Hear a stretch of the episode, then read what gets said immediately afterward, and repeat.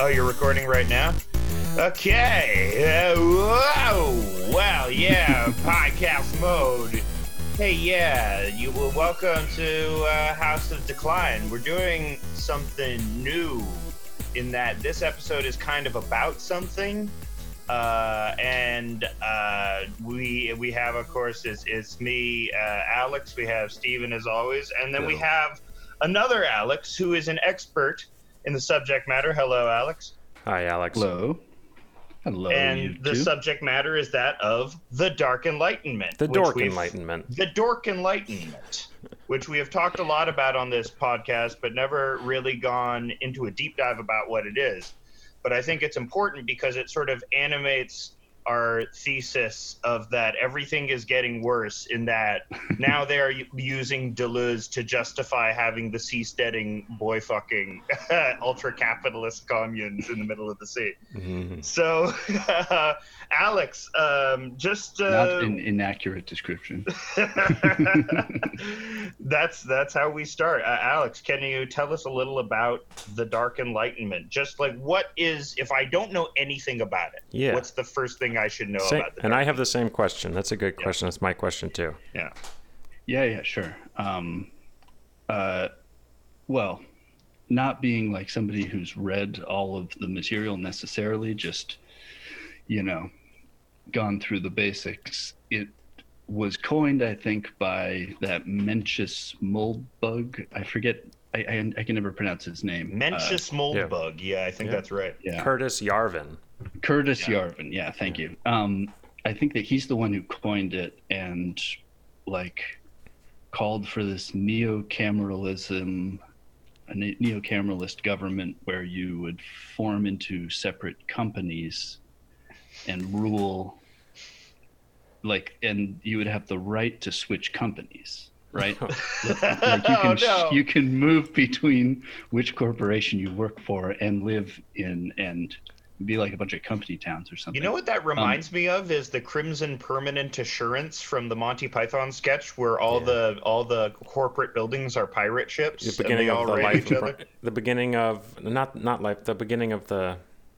Ah, it has the baby sequence. The with meaning of life. The, meaning of life. Right. yeah, the that's meaning the, of life? Yeah. the Crimson per- Permanent Assurance. So yeah, you you. You, you can only be part of a corporation as sort of like there's no state entity. There's just corporations.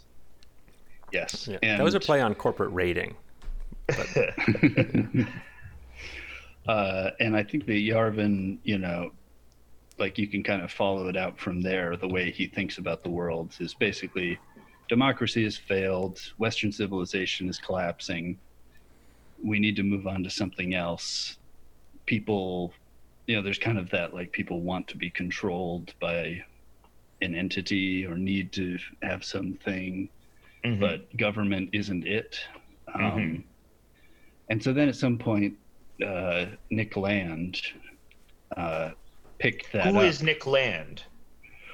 Ooh, big question. Yeah.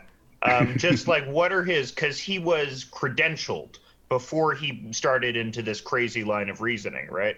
Uh, Oh, yeah. What were his academic credentials before he was a crazy? Uh, well, he was part of a kind of little academic movement uh, that came out of um, Warwick philosophy, the philosophy department at Warwick. Mm. um, where a bunch of people who are now pretty heavy in academia came out of um, Reza Negarestani, Ray Brassier, Kodwo Eshun, um, just for folks who might be familiar. Uh, there and there's some really excellent work that came out of there, including from Land early on. Um, and they sort of, I'd say, were the were the people who coalesced accelerationism uh, into I a, see. Into a thing, even though they didn't coin the term, I don't think, and many of them wouldn't consider themselves accelerationists. That was Mhm. kind of the vibe at the time, which was like, you know, the internet is here and technology is taking over. What are we going to do? Like, does capitalism even make Yeah. sense Can we anymore? manage this or just lean into the chaos? Yeah. Um, Yeah. And but but yeah, so Land was a real scholar back then and had some you know interesting ideas. Was certainly an expert in like Kant and Deleuze.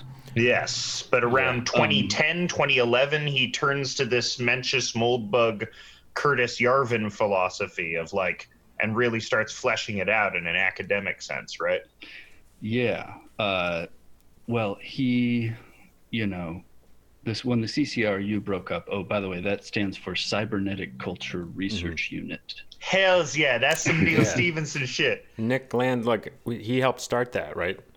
Yeah. Yeah. Uh, he, he and uh, and a woman uh, named Sadie Plant who uh, who wrote a book called Writing on Drugs. Mm. Both me- both meanings of that of the that phrase. yes. Um, because they were writing on drugs. They were all on drugs, uh, especially Nick Land. I think that they were taking speed all the time. They used to hold conferences that were like dance parties, like like they would somebody would be reading a paper and there would be disco playing and somebody would be like on drugs dancing around the stage like and i think there's an there's an anecdote in some uh, article about like where does accelerationism come from that's like at one point somebody stood up in the audience and was like some of us are still actually marxists you know Some of us are still Marxists. Hello, we still believe in Labour theory of value. I do like Uh, that accelerationists were all on speed, though. I love yes. that. Yeah. No, but it's Makes part of the sense. dork enlightenment. Accelerationism are very fast, and Uh. my general theory, which is that speed turns you into a fascist. Did, so I want to just quick interjection footnote because I'm uh, reading the Wikipedia page about the monks who we discussed in a couple episodes before, and because I li- finally listened to the monks album. Ten out of ten. Can't believe I didn't know about it. But apparently, while they were in Hamburg, the same woman named Oma got them hooked on speed. That also got the Beatles hooked on speed. Oh my! There's So this cra- there's this like crazy grandma in Germany who was like all the all the Wehrmacht boys used to love these pills. She's just giving it to the bands that come through Hamburg. Preludin, man. That was uh, all the we did Prellies, and we could stay up three days at a time playing for all these Hamburg people, and they were openly fucking in the audience. And it was all gingly gangly back then at the at the Indra Club. I know a lot about the Beatles. Uh, I love the Yeah. Beatles. Uh, I feel like that's a forgotten part of the '60s is that a lot of people were on speed a lot of the time. Is like yeah. it Before probably actually 65. wasn't very chill. No, no. a lot of assault. John Lennon was kicking the shit out of a lot of people on the streets of Hamburg. right. God. Yeah that's why he always so that's he because john lennon thought uh stuart sutcliffe dying was karma for him kicking the shit out of so many people Ugh. Ugh. that's a horrifying story of I- john lennon Yeah, I, I, I'd hate to be the friend that he revealed that to. oh my so we got nick land 2011 he's uh partnering also with uh big corporate money with peter thiel guys like that Yeah. Wow. So, Yes. what interest does uh, someone like Peter Thiel have in this philosophy of basically mm, corporations becoming de facto kings? I I mean, that's a vast oversimplification, but uh, No, uh, yeah. Well, I think um, you know you can read some accelerationist texts, including the Accelerationist Manifesto or Manifesto for an Accelerationist Politics, or MAP, as it's sometimes called, mm, which is uh, by Nick Srnicek and Alex Williams, and that was written around 2011 as well. Um, Mhm. You can you can read that piece and basically hear Andrew Yang running for president. You know, it's like it's like very like I agree with swaths of it i- in Mhm. terms of their critique of the left. I think is pretty poignant, but some of their suggestions on Yeah. what to do are like, okay, how is this not just like Silicon Valley disruption rhetoric? you know? I like Um, I like accelerationism because we have disaster capitalism, but have you tried disaster socialism? Yeah, I think it was called socialism. yeah. yeah, always good in a crisis. Oh man. Uh, oh, I was going to say, um, Land, the CCRU broke up partially because Land, I think, was eventually fired. He was like living in his office and it was like covered in dirty clothes and old. oh food, my. And was like had lost his mind basically, and um, then Because of all the this- speed? among other things. Uh, and then he moved into this dingy apartment with the with the hangers on who were left and didn't move on to other careers. Mm. Um, and they would just like do speed and write. And then he disappeared completely and resurfaced in China about three, three to five years later. Man, I want to resurface. That's such a great verb. I've never resurfaced anywhere. I, I love to do that. resurfaced. I, I I resurfaced That is once. true. You did resurface at one point. Yeah, Oh, made a small ripple. Yeah. on Twitter. All you have to Yeah, do to resur- resurface is quit social media You're, you and then come correct. back, and then just come back. hmm That's all. What did he do in Um, China? What was Nick Land? Nick Land in China. Ten ten in China. Nick Land in well, China. well, think about China and Okay. think about the idea of a corporation running a country. They kind of work pretty nicely together at this point in Chinese. Are you like, saying I- that socialism with Chinese characteristics is basically just this re- feudal baron lord system of corporations battling it out with each other? I'd say it. I, I'd say it maybe bears some similarities. I don't know enough about China's government to, to make any definitive claims on, on that, but uh, I would just say if I were to pick anywhere in the world where a guy with that kind of worldview would go, it, Mhm. it does kind of make sense. Like it's an accelerating, you know, proto, even kind of proto-capitalist you know, if you live, I think he lived in Shenzhen, which is a um, special economic zone. So it even has a kind of separate enclave from the Chinese government. hmm You know, it's a, it's like a city state that's completely unregulated. That's a Mhm. scary thing. Look Yep. into special economic zones. Special Yeah. economic zone. That's a that's a scary phrase. they, they basically That's what I aren't- call my dick and balls is my special economic zone. Hey, hey. Uh, sorry, sorry. So he's in Shenzhen, special economic zone, doing some dark shit. Yeah, and then picks up the phrase Dark Enlightenment um, and runs with it, writes a piece called The Dark Enlightenment, or I guess it's a book, like a short book, um, where, yeah, it's, you know, the funny thing is, is I, it's hard to describe, but there are huge differences between Yarvin and Land in terms of how they arrived at their conclusions. I think Mhm. Yarvin is a more typical fascist kind yeah, of Yeah, Yarvin is very computer incel, guy. STEM lord. yeah uh, very reeks of it. It's like it's clear that the femoids have taken over discourse and like Exactly. poisoned the well with their uh, intolerable anti-logic, and so kings must use violence in order to stomp them down and see. Don't you see reality for how it is? Whereas Nick Land, I don't understand. How did he come to it? well he came to it something along the lines of something like or what i've heard and i think read from him is that capitalism is like a virus from the future that has come back to infect the present to kind of allow its own ascension It's Is that- Roko's basilisk. Is that how they're and he links that with uh, schizophrenia being as like a disease from the future? I think. Yeah Whoa. because capitalism like causes this you know breakdown of the otherwise um like brains can't handle capitalism so schizophrenia i guess becomes a kind of side effect Mm-hmm. Deleuze and Guattari write about that extensively. Have a whole book about that.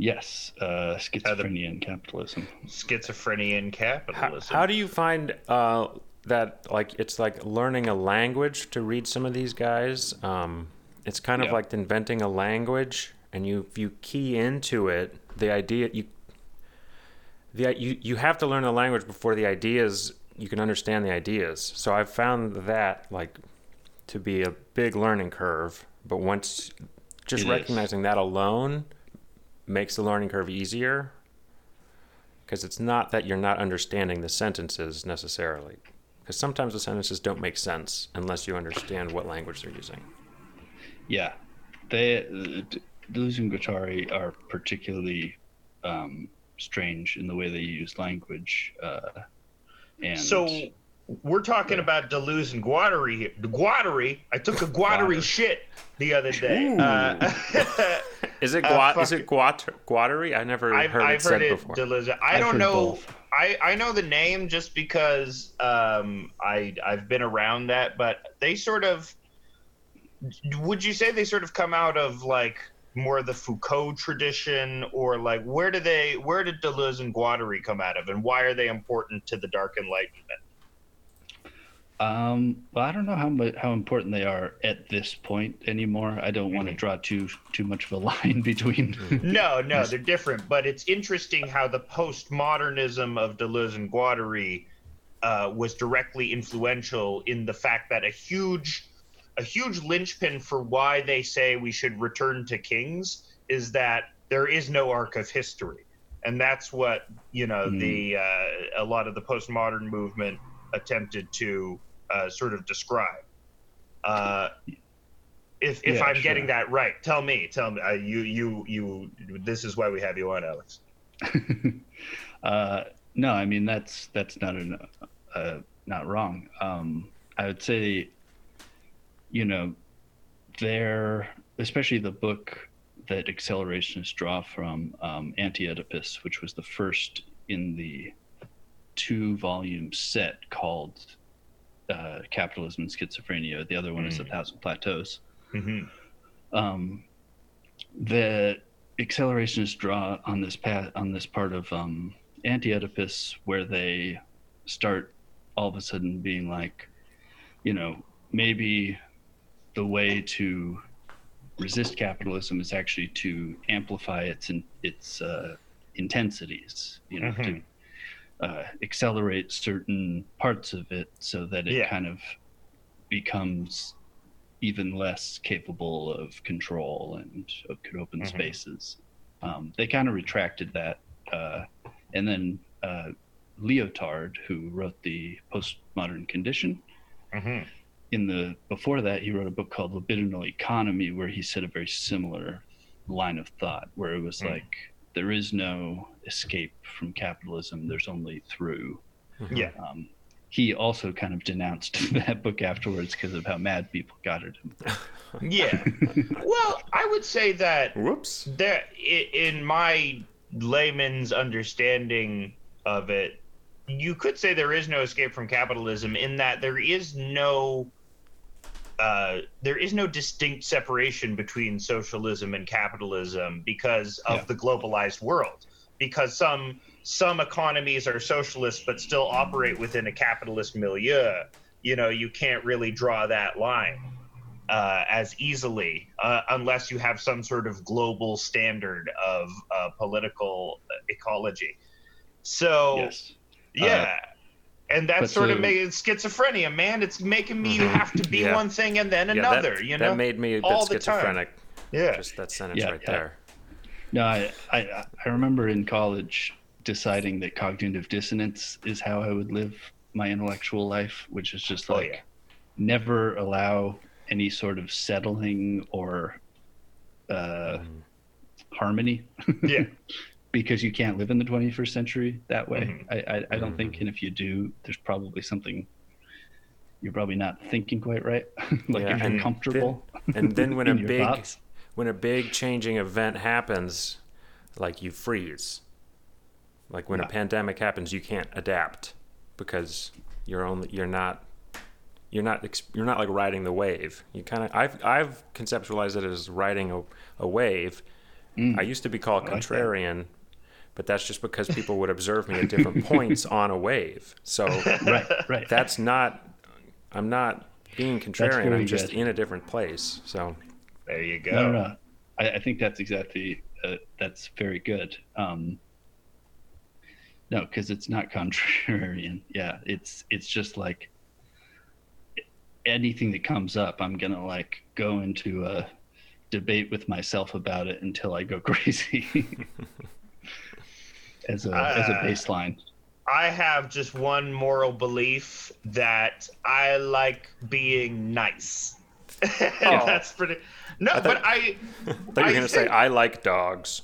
I think that's sort of why I like care ethics because it is. It's like at the end of the day, being good comes down to stuff as stupid as that shit, which is you give a bagel Mhm. to a homeless man.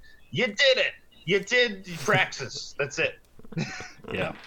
I feel like that's that's part of a big problem these days of some sort. I wouldn't want to try to call it any one thing, but is that s- you have to be both extremely like ideas are very simple and extremely complicated at the same time. Mhm. Like a slogan is incredibly effective.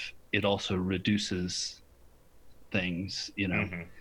um, like it is as simple as to say something is bad you know you can call something out and say that's bad but also that reduces things yeah Mhm. and i find that that's a lot of the distance that happens for me Mhm. in in let's call it late capitalism I, I guess like every sort of uh, every reactionary philosophy is trying to create that perfect world. Like Ayn Rand was all about creating that single unified theory, hmm uh, trying to reconcile the inherently conflicting nature of everything.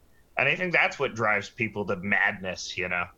hmm Uh, and in this Oh, way, yeah. this yeah, this acceleration. theories theories of everything is Mm. uh, can be a dangerous game to play um, Mhm. I don't know if you guys looked at that object-oriented ontology at all. Or, Oh uh, oh oh! No, tell me about it, honey. Honey, describe it, honey. it's it, it it's really funny. Um, well, it one of the people actually from the CCRU helped kind of develop it, and it was part. It was an offshoot of a thing called speculative realism, which was like a bunch of mostly white dudes being like, we need to rescue realism from all of this hmm. idealist postmodern philosophy. These PC we- cucks have gone too far.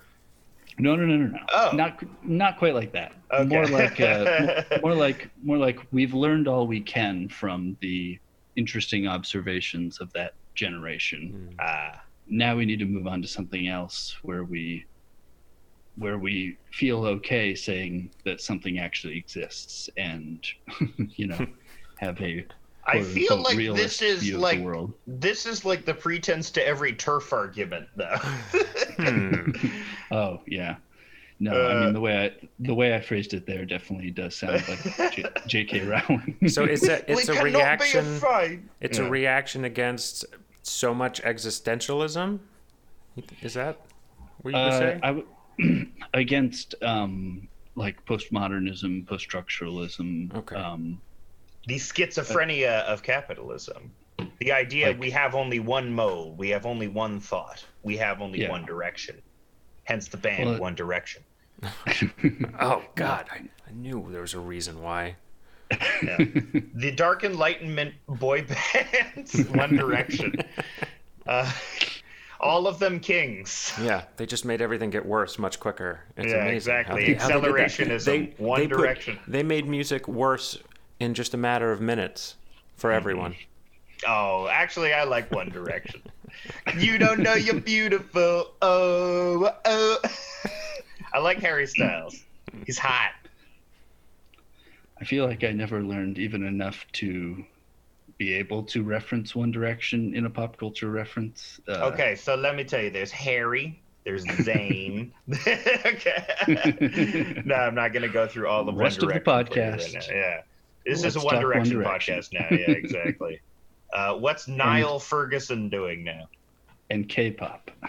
Yes, well, I feel like K-pop and the Dark Enlightenment are somehow joined together, and I don't know, I don't know how. Hmm. let's let's be careful what we're connecting with the Dark Enlightenment. K-pop. Um, no, they're but- the they're the answer. They're apparently the uh, they're they're what's Yeah, going to aren't they save the us. ones who who like took down uh, All Lives Matter when Yeah. it was trying Yeah. to trend. They're Yeah. like angels of the light enlightenment. Exactly. They're the TikTok teens. They're the good Zoomers. They're the white hat Zoomers that everyone's talking about. Yeah. Uh, as opposed Uh, to the black hat Zoomers, which are, I guess, just MAGA kids. Oof, Yeah. that's a scary. No, kids with anime avatars who are like trying to be, trying to, teenagers who are all into, technically it's ephebophilia talk and have cat girl anime avatars. Anyway, object-oriented ontology Oh, oh, oh object oriented ontology. uh, was an offshoot from speculative realism uh, that that wanted to really push it far and say the world is only made of objects and they cannot be fully known. They will always withdraw, is the term they use from Heidegger. A weird interpretation of, of this Heideggerian thing, where you will never fully know an object and everything is an object. Literally everything in the entire universe, including the universe, is an object. And This sounds like a divorced guy talking about women. Well, Everything they, is an object. Okay. How do You'll they deal never with understand them. how do they deal with signs and in, like signs and information from signs? Well, here's the thing. Uh, in this version of realism, this is the one part. This is, there's a few parts that I like about it, and one of them is that they give a coherent explanation for why Sherlock Holmes is real. sure. Mhm. Right? Sherlock Holmes is real. Mhm. It, he has had an effect in the world, uh, in whatever various ways that a piece of popular literature can. hmm so therefore he's real but he's no more or less real than and and they're known for uh, what are called latour litanies which is a reference to bruno latour whose actor network theory has a similar kind of view of the world. Everything's an act- actor or a network. Okay. um, and that that's where they list a bunch of things. They're like you know sherlock holmes the moon a ham sandwich All real. my you know my big Vitamins. toe Vitamins. vitamins Vitamins are real, Uh, but you don't know what's Uh, in like them. like You we can never just know start what's in them. smooth Bernie. actually let, let, let's go in a little round robin here and just name things for a All while. right. Yeah. All right. Um, uh, blue jeans. parakeets Cottage cheese. The state of Oregon. happiness Earbuds. Fantasy novels with big dick dwarves. uh, all right that one distracted me So, Can't handle the big dick dwarves. The dark enlightenment inevitably leads to the fantasy novels with the big dick dwarves. Oh man, yeah, that i think that would of be the only literature allowed So last- yeah, yeah. Tolkien, but all big dicked. Everyone's big dicked. all big big dick Tolkien. Yeah, it's just Tolkien, but with interjections of how big the dicks are. And you know, today we fight, we shall die, but it shall not be this day. And like, uh, oh, and by the way he was swanging dick. huge yeah, he- he was hung like a fucking ant. That's like uh, those, um, you know, men writing uh, women characters, things Yeah. drawn from popular fiction, Yeah. or glistening Yeah. body. Uh, the worst ones are like she was 15, but she had the body of a lusty 20. Uh, no, stop, stop, Aaron Sorkin. Oh No. no, Aaron Sorkin said that. no, no, he didn't say that, but he, he he's generally not known No. to have progressive views towards women. So how do they prove Even- that Sherlock Holmes is real? We can't get too distracted here. I gotta know. Uh, well, because um, I think somebody like Latour would say because he has a material effect in the world. Anything that has a material effect in the world is real. Okay. Um, Okay. Like So I am not real. 'Cause I have- you just shout into the void of this Uh, podcast. yeah, exactly. the only Uh, people who like this podcast are other people on this podcast. Exactly. um, so that so speculative realism. Uh, yes, you're holding is. up a book. Wow. Uh, Object-oriented Object-oriented ontology. ontology. A new A theory new of everything of everything. By Graham Harman. It has a Lego block on the front, which is uh, obviously talks about it sort of. it has this vaguely utility feeling. Like, look, we're just getting down to brass tacks. Brass tacks. Things are things. They're discrete things. You can't know where they begin and end, but trust me, they're discrete. It's real. Don't worry about it. Don't worry about metaphysics. Everything is real. Things are real. You said- you said Bractas. Bractas. Bractas. Bractas. How, how does Bractas, object oriented private eye. ontology Bractas Bractas. Bractas Give me a task, I'm gonna take care of it. Don't worry about it. It's Bractask. Uh, my daughter was killed by a lazy man, which is why I always get things done. I'm Bractask. In a Um, cruel irony. um, so, how does object oriented ontology figure into the Dark Enlightenment? Yeah. oh, I don't know if it does, except that um except that like realism i- was definitely kind of the mood of um the CCRU, I guess. And Mhm. this kind of r- resurgence of realism um, definitely fed a uh, a more mm, a more kind of exacting way of thinking. But no, I'm not going to tie it to dark. I'm not going to tie it to the Dark Enlightenment. We can Yeah. double back now. But okay, so was like realism say because like for the first half of the 20th century with like Derrida and the Frankfurt School and even like Deleuze and Guattari were like we just straight up can't fucking know anything, okay? We are in the woods, we're in the dark, we're fucked up. This is like what sort of like Jordan Peterson hates about postmodernism. It's like I implicitly reject the idea that we can't know what things are. Things are things. Um Pick up and so clean up your room. Your room is a thing. It can be measured. Okay. All right, Bucko. Um. Uh. Listen, And- listen, listen, Bucko. Yeah. And so, do you think this like realism was a reaction to early 20th century philosophy, postmodern philosophy, which like didn't Yeah. place a lot of stock in the idea of like a knowable objective reality? Uh, yes, I would say that that's definitely a big part of it. Is like, um, the idea. Well, it also comes down to the third word there, ontology, Mhm. versus which is the, um, you know, speculating about the nature of things, how stuff works, Mhm. versus epistemology, which is the study of how we come to know Mhm. how things work or whatever Right. you know and the study of like the knowledge making that's that's a lot of what i do not to give too much specificity Epistemology.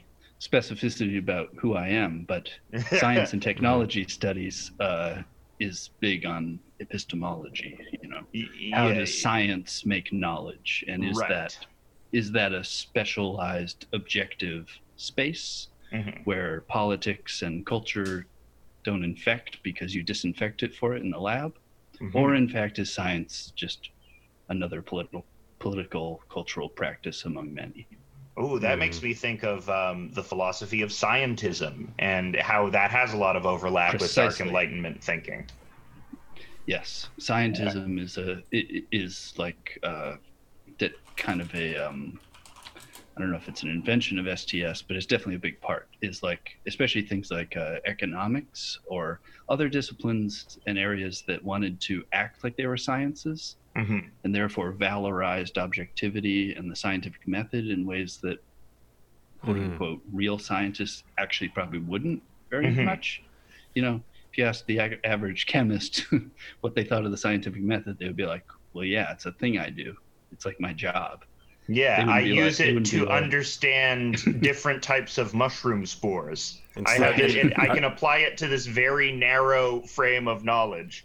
Yeah I don't know do. how that applies to whether we should give trans people hormones or not. precisely like like like i don't know why you know they wouldn't say well it's about objective knowledge and how things are real and Mhm. rah rah rah rah rah. You know, this is this kind of ideological object objectivity, Mhm. like Jordan Peterson or um, Steven Pinker or Yeah. All of or, the or even like neoliberalism, where the idea that the free Yeah. market is best suited morally and ethically to uh, arrange society, and science is morally and ethically best suited to arrange society because it, because it is the most quote unquote rational. Even though s all Right. science tells us is sort of it gives us one picture of the universe, but what we do with that information is completely up to philosophy and material societal factors and political factors and not scientific factors whatsoever. Yes. which is why people balk at scientism. And for those we've been talking about scientism but for just for a, like to establish a definition scientism is the the, um, the veneration of scientific knowledge above all other forms of knowing. It says that we can know the best with science Yeah, as opposed to philosophy or uh, softer sciences like history, social science, or even um, or psychology, or uh, or through literature. or Art. Those are inferior ways of knowing, and thus we should only turn to science in order to shape our moral and philosophical boundaries. Wikipedia Yes. is saying Steven Pinker is like the is like a guy who falls into this category. I've seen Yeah. Could. I've seen him on Twitter. What's the deal with him? Is he good or bad? Quick. He's bad. Well, he's a He's bad. oh yeah, he's bad. Yeah. Uh, well, he's he's very obsessed with like um you know that we need to turn to science. We need to not question science. We we need to you know he would want to blame postmodernism or as a blanket category covering anybody who disagrees with him, like Jordan Mhm. Peterson always does. Mhm. um, uh, for destabilizing faith in experts in science and whatnot, as though Mm. anybody was actually listening to what academics say at any point in, in history, other than Um, the other than the huge cottage industry in the academy that actually runs the academy, which is pipelines to the software industry, government, and corporate world. Like Yeah. that's really that's really what the university is built for. Like these little offshoots of cultural studies and race stu- critical race studies and stuff are so small and powerless compared to everything else about the university. Yeah. But it's just it's because they're more proliferate in the culture because like Right. corporations are still the bad guys in movies because they're a more compelling bad guy than the Black Panthers. uh, oh man, because be- of that, bad corporate movie. people, yeah, just shooting down the black. Well, it's basically Death Wish one through four. So Oh yeah, oh yeah. What am I talking about? It's like every action movie made Yeah, every action- 1970 and 1980. Yeah, which are all great, all of them good. I'm Um, gonna clean up these streets. Tack, tack. What, what is his name? uh, breast as attack breast. Oh. I forget his It's uh, name. Brax Task. Brack Tag. Brack task. Brack Brack task. Brack. task. Pia. Um. Brack. Uh, Oh man. So and scientism is good because it also makes you it makes you less um, squishy morally. Basically, it's designed to deaden you uh, and make you think of people as only sort of transactional, sort of objects. Essentially, it reduces Hmm. any sort of uh, metaphysical notion of humanity down to the idea that we are just, you know, basically flesh pods walking around aimlessly. I which hate is that wa- we're flesh pods. We will become color I- commentary. What hate about the body without organs? but what about the body without organs, Alex? Mhm. Tell us about that. Um, well, that's one of those terms that I still am trying to make sense of, but I think it's also it's also sometimes can be thought of as what they would call an abstract diagram, Mm-hmm. um, which makes more sense to me. An abstract diagram, by by the my best understanding, is like that the same physical and or mathematical and or scientific or let's say, uh, like the same processes occur in different areas. That is, you could write up the same mathematical equations for like how water moves, how people move through a crowded space, how Mm. um, I don't know. I'm doing a bad job, but Fluid It's it. dynamics. it's the idea that you can pull out of these complex interactions. That everything sort of repeats from a macro down to a micro scale. Yeah, well, and that um, and that that the same, like, well, because the funny thing about Deleuze and Guattari, it, as I understand them, is that let's take STS for instance, Science and Mhm. Technology Studies, wants to ask how does science come by its knowledge and what are the implications of that. Deleuze and Guattari, on the other hand, say what can we take from science Hmm. and use as a tool to think philosophically. So they're not really interested in like troubling science. They're just sort of like grabbing things from all over the place. Don't ask what you can do for science. Ask what science can do for you. Mm. Yes. That's not the Precisely. quote. Uh, um, yeah, because that's sort of like a, um, a phrase that comes up in uh, academia a lot. Is like, what is it doing? What is it? Is it working? What is its function? How is it operating? You know, the Mhm. scientific knowledge is only good in as much as what you can use it for, and you can use scientific knowledge. You know, you can use uh, Einstein's theories to make Mhm. infinite energy or the fucking A bomb. You know. Yeah. It's well, and uh, um, and which one you choose is not a science is does not depend on science it depends on other factors yes. Well, and if you could imagine a more political climate in which science was happening, the Manhattan Project would probably be the epitome of a place where, you know, it wasn't just a bunch of objective people asking objective questions. It was a bunch of very subjective reasons to be uh, um, adamantly trying to blow shit up. Yeah. oh we're making a bomb we're making a bomb Some people have even thought that their motivation was the total annihilation of all humans instead that of would be great if there was if there were a few like uh, of the ex-Nazi scientists being like, "Oh, this is great." yeah, Yeah. that's what what I was that's trying what, to do all along. Yeah, that theory has been directly suggested. They're just like come on klaus we're gonna get rid of the commies what i thought we were going to destroy everyone on earth Yes, i thought this is and everyone else. Well, also, you know. everyone else. Uh, oh, did Uh, I not uh, get the memo? the commies you've okay i guess that's a start Yes, they're on the list. We have that the is list. russia that's a lot of people i guess uh, right. He's, he's keeping he's keeping a list the whole time. Oh, and also,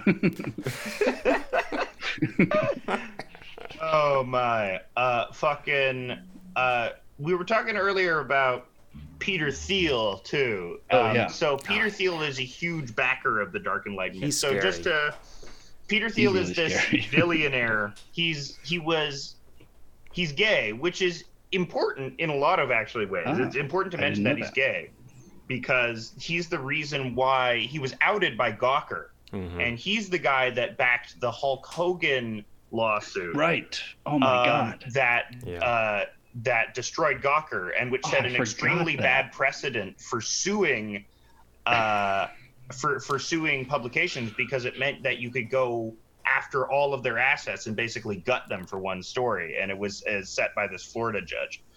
Uh, and Peter Thiel has an interest in that because he very much wants to.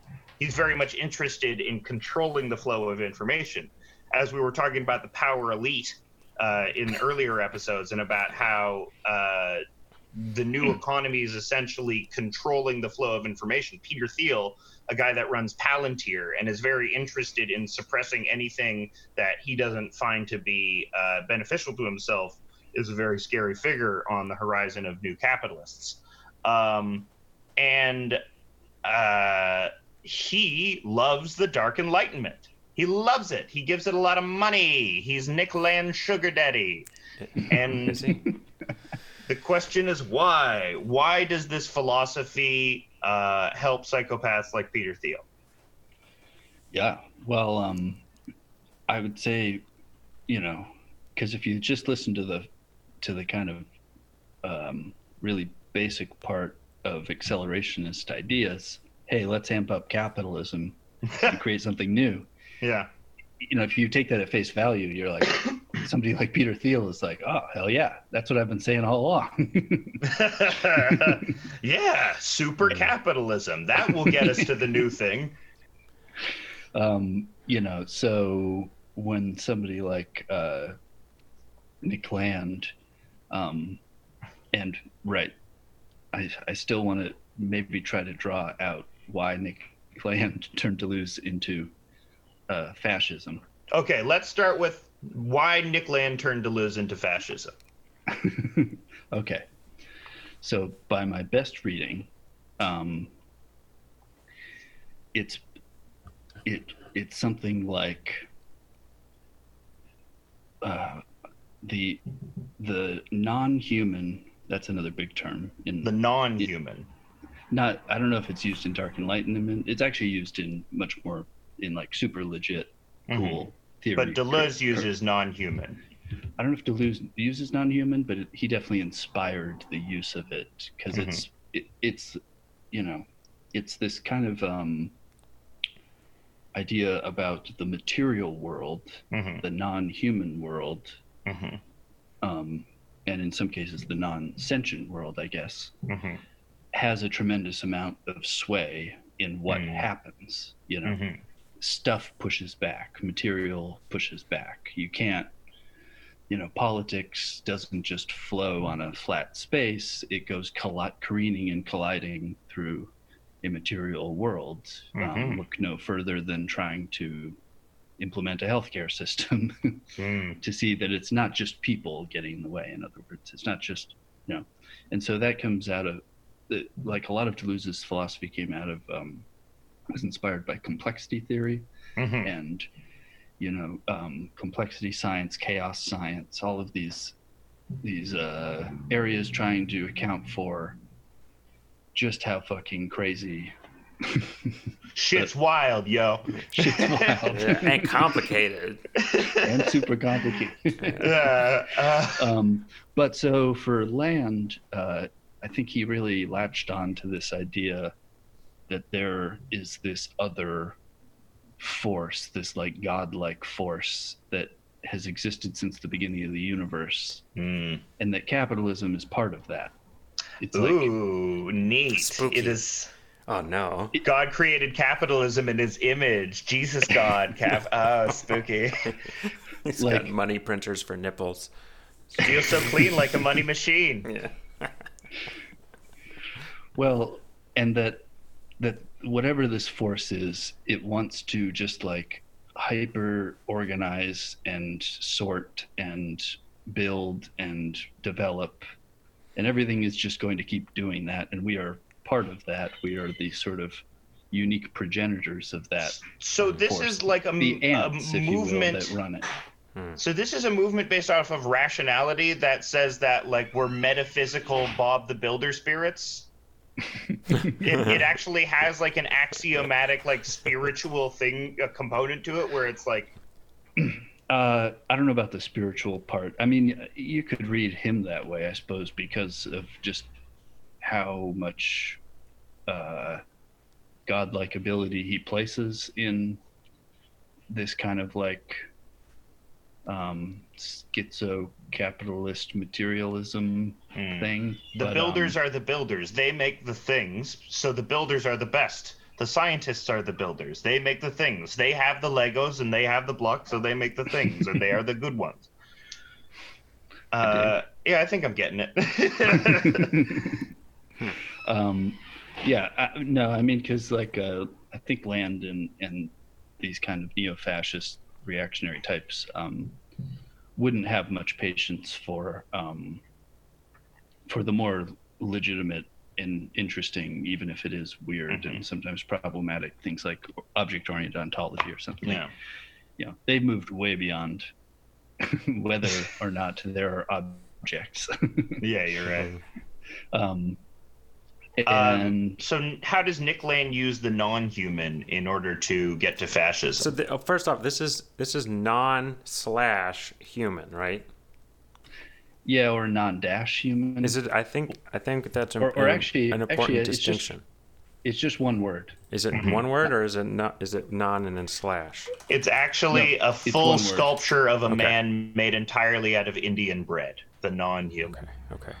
in in uh, in academic lit it's it's one word um, there's a volume called the non-human turn that's a good one to look at uh, it's uh, chapters by different people who were kind of engaged with the idea of the non-human um, because that obviously also includes everything every living thing that isn't human um, Mm. Okay. and so okay. that's that that's kind of important like Mhm. thinking about thinking about um, intelligence and sentience as not this uniquely human Mm. quality but rather and, and so uh, new materialism um, was a big movement that that developed as part of the non-human the non-human turn Mhm. um, and that the, that is like i said earlier this kind of you know that the material world has a huge force that theory hasn't been thinking about it they've just been talking about how we receive the world we haven't Mhm. been talking about the world itself that kind of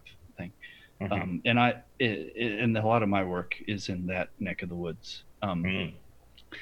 but so but so but if you take that to a kind of take that and several other things to kind of a crazy extremist point of view you would say the world run the material world runs the show we're just these ants Mm. thinking we have control over it but it's actually this kind of your force This like that that landian It's Uranus un- universe up in the sky. Yeah. running everything so we should just let it run run its course It's And- just Skyfather. We're back. We're just back to religion again. We're just Mm. back to. Wait, he says we should just let it run its course.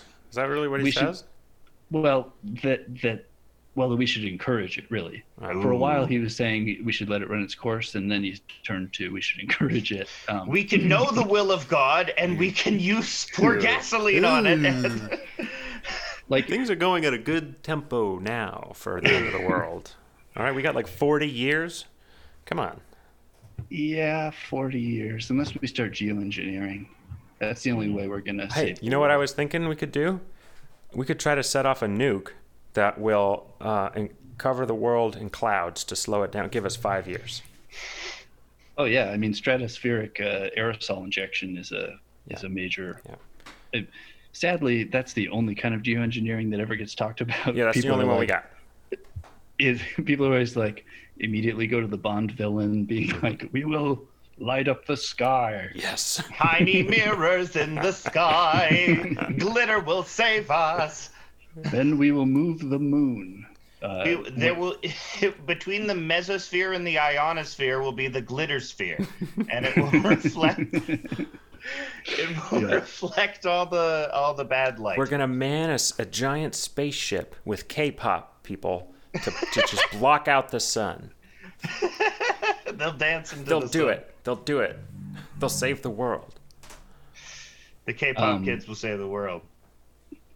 Uh, but but but no, Alex, I, I- don't think you're wrong there about it seeming religious, like Yeah. the way the way he thinks, um, because it is this kind of like religion of capitalism, and but not in like a Wall Street way, more in like, no, th- there actually is this super force that Mhm. we need to just like encourage and it will build us this kind of new world where we merge with machines that's the other part of it is there's definitely a singularity merge with machines Ah, component I um, see. and and basically the capitalism birthed artificial intelligence which will and together they will birth Yeah, and the new system is not possible without humans combining with machines and becoming the AI or whatever. yeah That's And that's human- yeah. That's the next thing we're getting to. Yeah humans were the necessary step in the line of evolution Nice. We Yeah. needed I'm down with that. to That sounds kind of nice. Nice. And so that's why I'm a huge supporter. yeah. Yeah, which is why we uh, we are a CCR. Uh, we are a Dark Enlightenment podcast now. Uh, Dork Enlightenment. No, it's fucking stupid. We, they all just want to be cyborg men. Nice. They all want to be Cybermen from Doctor Who. It's the fucking lamest. It's not even the good Doctor Who villain. They, um, It's not well, even the good one.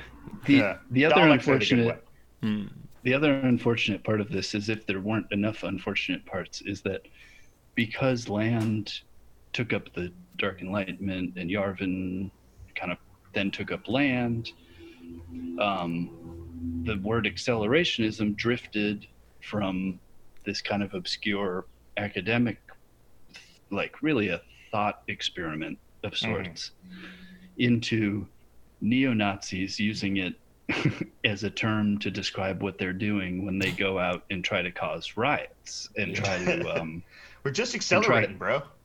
exactly we're accelerating the downfall of western civilization to usher in a white ethno state that is also now accelerationism so Yeah. it might be it might be done that term Yeah. might be over we need to call it something else doesn't mean Well- that the ideas that originally were in the academic thought experiment aren't still very compelling least I'm gonna cling Accelerationism is so funny. Oh man, if you smoke this entire pack of cigarettes, you smoke. I'm gonna make you smoke this entire carton of cigarettes, and then you won't do capitalism anymore, because you'll be so disgusted.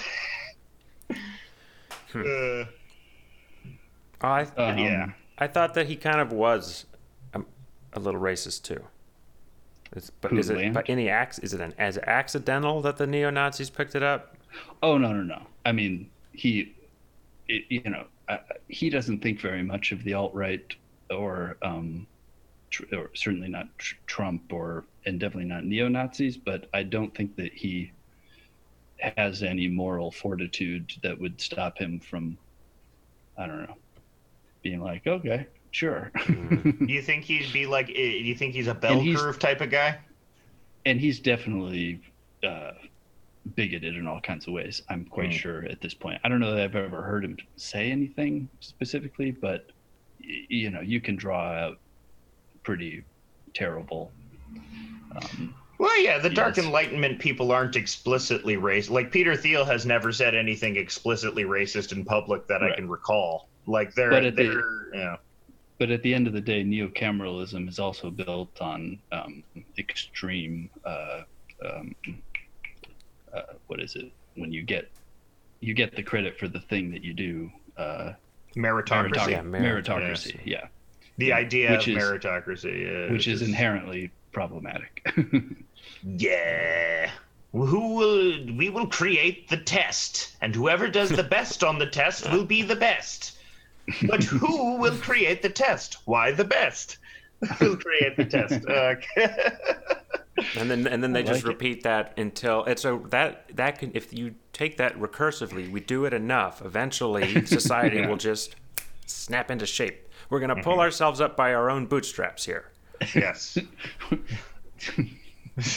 Jump into the air with our bootstraps. Right. I, I often did that as a kid. I would try and lift my shoelaces up in order to fly.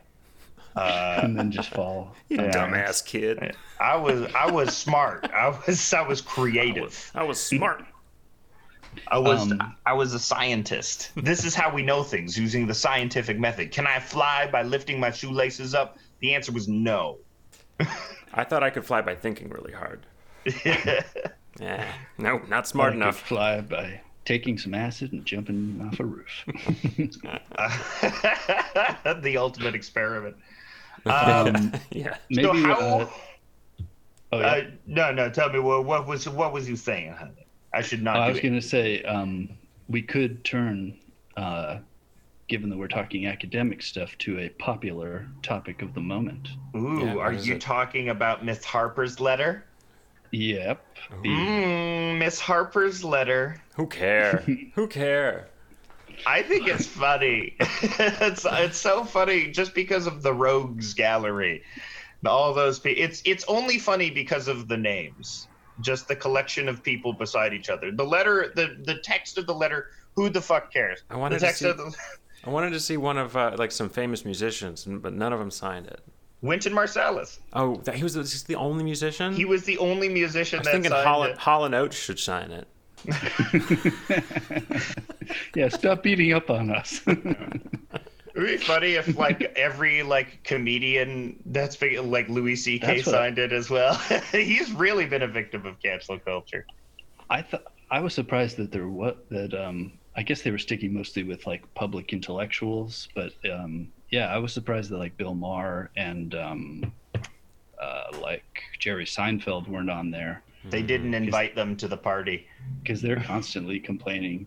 I mean, Bill Maher made a career out of complaining about something that he helped create. Yeah. I think there's more money in punching left for his boomer audience. They're just annoyed by kids who talk about socialism all the time. Well, That's Alex, why are, mom's. Alex, are you worried? Are you at all worried that at some point in your career you could say something and then lose your job because of it? No. Alex, too. How about you? Uh, it seems unlikely because I because I'm because of a combination of I hope I'm the kind of person who wouldn't say something Yeah. blah blah blah, but also because I know how to, you know, check myself before I Mhm. wreck myself, so called. Um, and uh, but no, I I, I don't I I don't um deny that that could happen. Sure, I mean if you, but but it's so rare. It's such a rare thing well, you that have that to. actually happens. You know what is a good? We were talking about Richard Stallman last time on the Mhm. podcast, and he's a guy that got canceled for having a monumentally bad take. Yeah. And it did it. How significantly did it affect him though? Like, does he does he teach anymore? Did I he resign from his position? He has resigned from some positions. I didn't. I didn't look it up, but there have been other people. I just. I mean, there was a guy. Uh, I did you see the? The cancel culture thing is funny because it, it's happening to either professors of mm-hmm. minor repute generally, or people who refuse who do something crazy on video. and it's two different. This letter is being associated also with the people who are doing a horrifying shit on video, of like physically threatening because they're not wearing a mask. Yes. So some insurance guy got canceled. He got fired from his insurance job for not wearing a mask at Costco, that's and that's, that's not a, big- free speech thing. So. No, and that's a big part of the problem is that um, all of these all of these terms that could be somewhat useful to talk about how discourse works in politically dramatic times, as if they weren't always, but you know, especially now that people are actually noticing, um, are just tied up with the worst people. And then Trump used it in that speech, so it's Yeah. like why, why would you write an, an uh, a letter? I don't know if they ever say the word cancel culture, but they obviously are Yeah. directly invoking. Um, and then J.K. Rowling signed, and it's like, come on, Oof. what are you Yeah. doing? I mean, these are the people who are like. Also, like people do get canceled. Like Norman Finkelstein got canceled because he talked smack about Israel. Dude can't get tenure anywhere, but you don't get Yeah. canceled for like saying that. I don't know. that you can get canceled for that, which is which sucks. Uh, who else uh, did um, the former New York Times editor Ian Buruma? Didn't he get shit canned for publishing a fash op-ed? Uh, he was a Bard professor, He Yeah. was. um, as as we may know. Mhm, Um, we know. Mm. We've made uh, reference to it before. Okay, okay, good. Yeah. um, uh, he allowed no, what's Nom Ghomeshi? Is that how you pronounce his name? Jian Ghomeshi, right? He allowed Jian Ghomeshi to write an apolo. Okay, so this is a fun Canada fact. Jian Ghomeshi was the host of our most successful radio program called uh, Q. It Whoa. was so six. It was basically our Trailer Park Boys. Of in that it was our only piece of media that got exported internationally in in our Huh. in our field of radio, or one of the few that actually did. It was popular even outside of Canada. Uh, Wow. Jian Ghomeshi turns out um, got in uh, some trouble uh, because he apparently was alleged to have choked about 17 women without their consent. Uh, three of them Ah. sued him, but then uh, he was found not guilty. Uh, I shouldn't say sued him. Three of them. Um, he w- wait. Was it a civil case? Press press charges? I can't remember. I don't. Yeah, it was criminal charges. I believe they did press criminal charges. It wasn't civil. Um, and he got off because a superstar lawyer Marie Henein like interrogated them witnesses down to a T, and there was lots of inconsistent. Actually, it's funny I mentioned Trailer Park Boys because Lucy from Trailer Park Boys was one of the uh, accusers who uh, took the stand. Yes. Yes, What? that's right. Yeah. And then That's Ian right. Buruma, Giangameshi, came back. Uh, he's trying to come back. He released a, a podcast and stuff like that after this whole thing was over. Like Ah. he can never work again because uh, 17 different accusations, even if you're not guilty, you can never work again. Uh, Well, he can come on this podcast. hell yeah, Jian Ghomeshi, come on House of Decline. We will have you anytime. Yeah, you And should be the podcast Buruma- that you should be the podcast that will platform anybody. Oh yeah, Yeah. we will. We'll just yell at you, though. We're going to cancel you again. Yeah, you'll be double like, canceled. ha, we tricked you. You're just here to get canceled. we'll ream you out, Jian Ghomeshi. We'll lick your ass. We'll choke you like you choked those ladies, allegedly. Allegedly. Uh, That's kind of you, Alex. yeah. Hey, not guilty. What can I say? Law found Well- him not guilty. Yeah, let's have OJ Well- on the show. Yeah. Well, allegedly is kind of the I feel like the linchpin that Buruma used to be like, um, hmm, this might be interesting to have somebody really bad write something. It was also at the height will of Me Too, right? Uh, Yeah, to, or to like to towards the I was about to say end of it. There will never be an end of it. No, nor should there no. be? Yeah. Um, but well, but the end of kind like of- the Joe Biden is the end of this sort of version of the Me Too movement, the Alyssa Milano Me Too movement, if if you will. mhm. Uh, but But as um, it but, but as it became less of a media sensation, um, Yeah. I guess is is what I would say. Um, yeah, that's when Buruma decided to do that Yeah. and didn't really edit it and yeah it was it, it was stupid um I did I, I did sort of question that somebody would need to be fired over that I don't know Yeah, well, he is, but I. It was funny that he signed it because he is like a direct victim of cancel culture for his rape apologia. rape me a culpa. da, da, da, da, da. sorry, I sorry I was raping guys. Sorry, my b my b. I yeah was no no you're right I shouldn't have said that he should have been fired it was Um, really stupid I guess maybe. maybe. I don't know. I mean, Uh, that's different. Whether or not he should be fired, that gets But- into labor rights.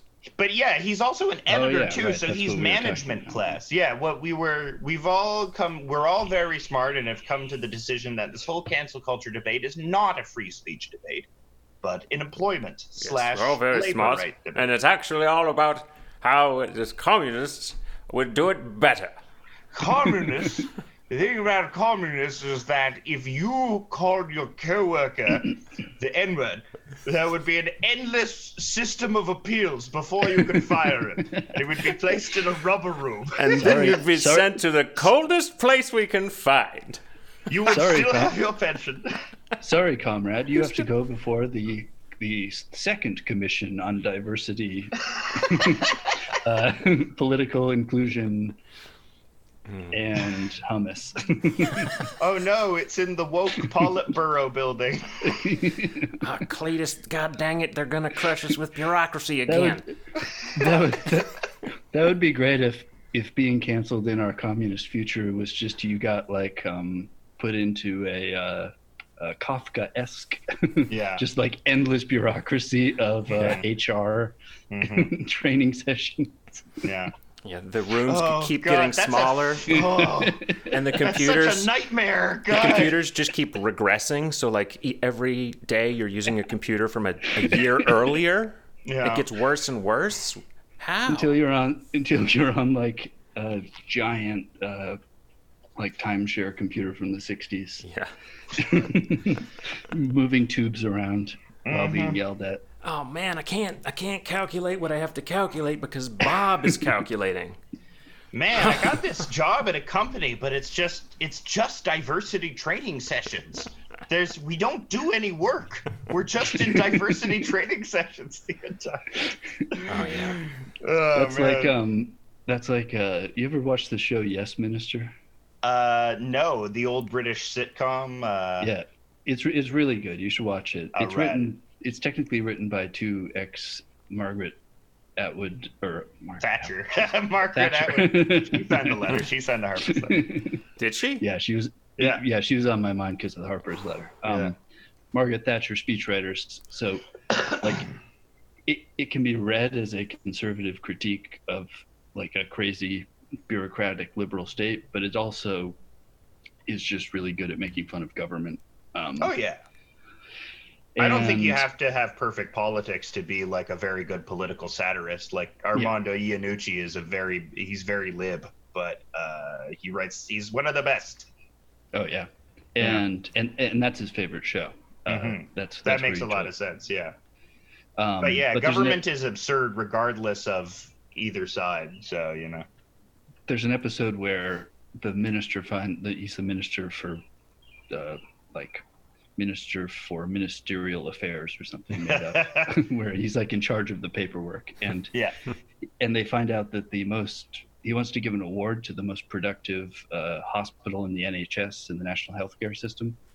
And they're like well it's this one. And and he's like wow it, you know it does so well. It stays on budget but da da da and it's like so how many doctors how many patients? And they go oh none. It's just administrators and they go and visit and it's only administrators just passing paper around there's no doctors no patients and it's the best hospital in britain that is healthcare. That is healthcare now. That's academia now. That's why people are frustrated because there's just schools where nobody learns. It's just administrators. It's just HR Yes. reps who are chastising HR reps. in perpetuity Yeah, it's HR reps all the way down. And the kids are there learning how to become HR reps.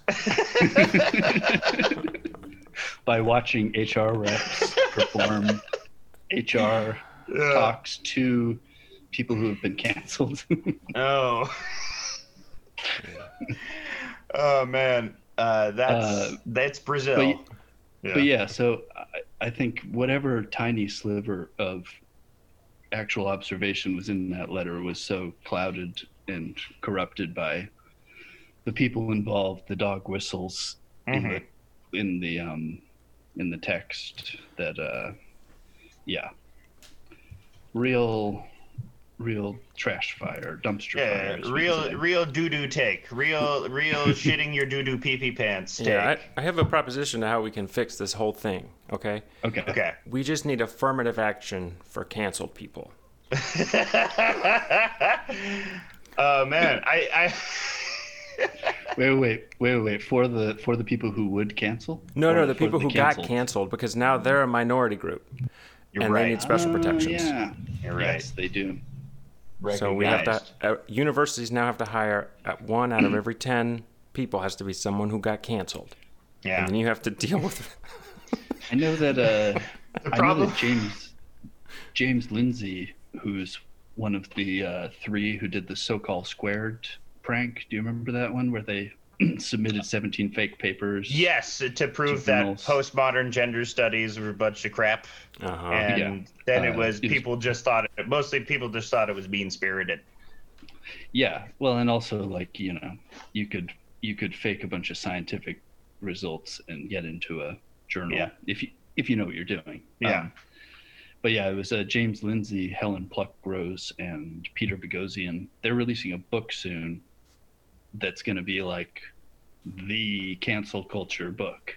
So watch out. They got they got a big hot take coming coming down the. Big hot steaming hot take. a yeah. steaming hot take. Is Peter Boghossian related to that guy that was in that uh that movie? That was in Uncut Gems. yeah, Uncut Gems. Is he related to the Uncut Gems guy? nah, he stopped. Don't Damn, I think love so. that guy.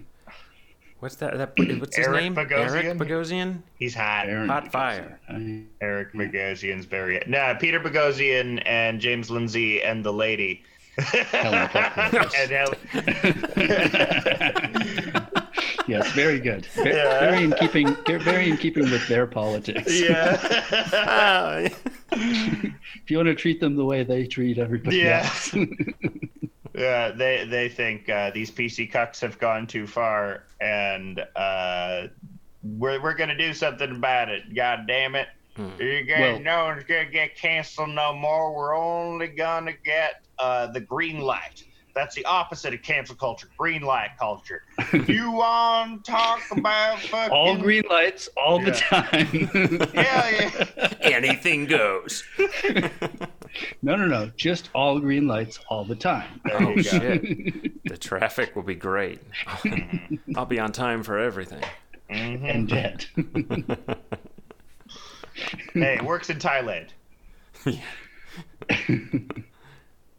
oh my god. But I think we should we should bring this around to in terms of like uh cancel culture and sort of like reactions to it. I think it sort of relates to the dark enlightenment in what we've been talking about. It's about the powerful people attempting to control information.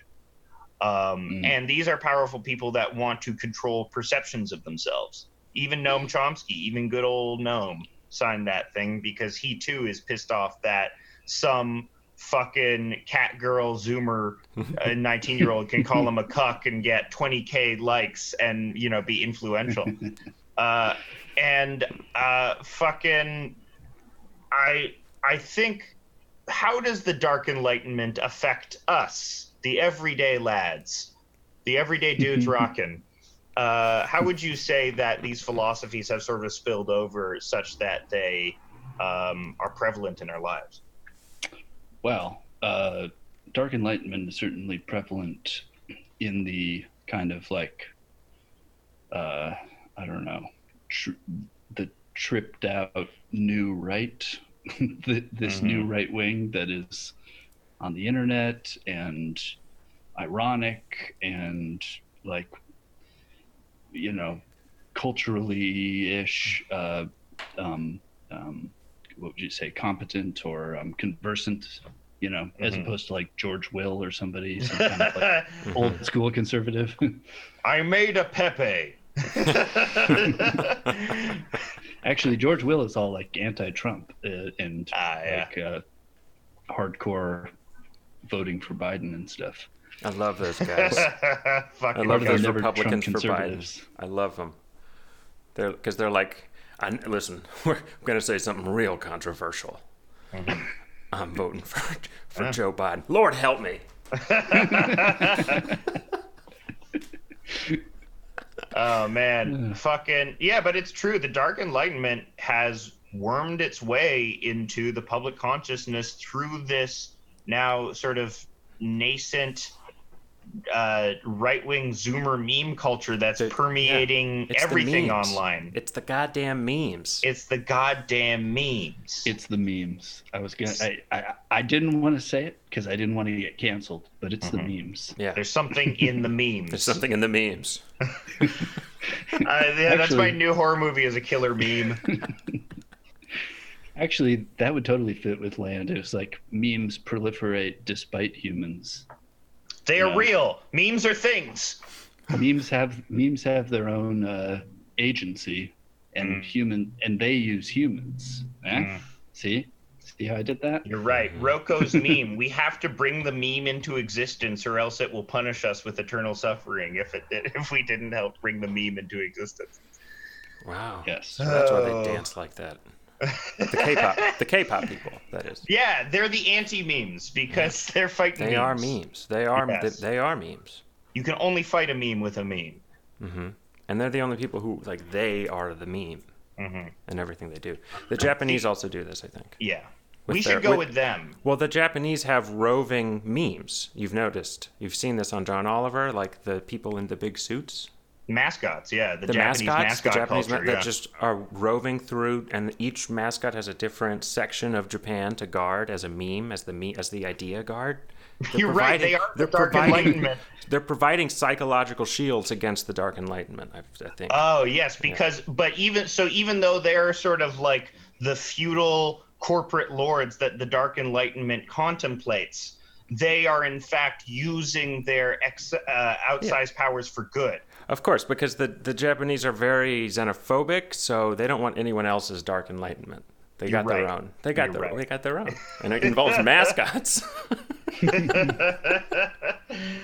Uh, I love the Mondo mascots is a great Twitter follow. I will sh- forever shout out at Mondo mascots. Follow them right now. Mondo Great. mascots. huh? Yeah, they're they. It's just a new Japanese mascot every day, and there's so many of them. Ones you don't even think about, like uh, Asahi Paperworks. Uh, it's a it's a big tree that's sad, you know. yeah, Uh, it's it's There's great. a I played that one mascot for The everything. Simpsons with the with the fish guts. uh, yeah, the uh, uh, Mr. Sparkle, of course. Uh, a w- knife goes in, guts come out. Guts That's come what out. Osaka Seafood Concern is all about. yeah, That's yeah, yeah. That's it. But okay, yeah. Apparently, the, none of the white people can do the Asian voices on The Simpsons anymore. Ooh, so canceled. That's gone. That's canceled. canceled. Yeah, That's canceled. everything's canceled. The Simpsons is decidedly not canceled, and it, if it what had been canceled, it would have never been canceled. Mm, People wouldn't have allowed it. Although Yeah. when the when the um, uh, Romesh Ranganathan made that documentary about Apu. No, that was Harry that. Kondabolu. Oh, sorry. Romesh I. Ranganathan is doesn't have anything to do with Apu. You're racist. You're Oh, racist. God. No, What did I No, you're not. You just confused one guy for another guy. You're confusing your Desi comedians. I don't give a, I don't What, give a shit. what I really did was I watched They're hours and different casts. hours. How could you even confuse them? I watched hours and hours of British panel shows during lockdown. So Mm. I just have So like the names Romesh of panel mind, yeah. shows uh, bouncing No, around my head. Romesh Ranganathan. The difference between him and Harry Kondabolu is Romesh Ranganathan is funny.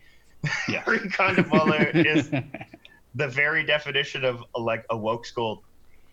Uh, not to say that he wasn't right about the problem with Apu. He's not Yeah, yeah, wrong. yeah. His com- Oh, I'm just criticizing right. his actual comedy, which is not funny.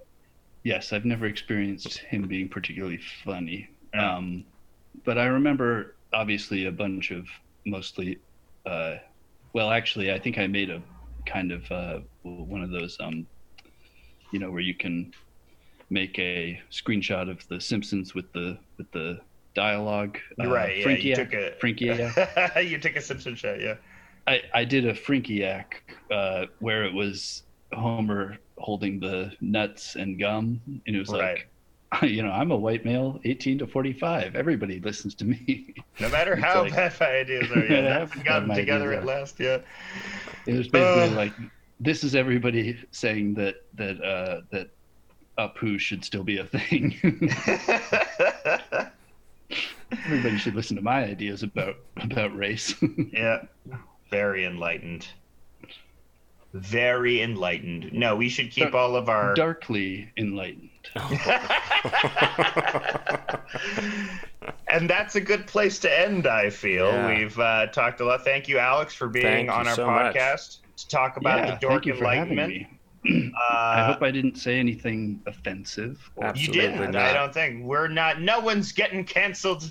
No. We, there Uh, may be a day when we will be canceled, but today is not that. Today was not that day, sir. no. Oh yeah, what is it? Uh, you know, um, you say no to death, girl. what do we Uh, say? no to cancel culture. not today. Not today, cancel culture. Not Uh, today, cancel culture. Not today.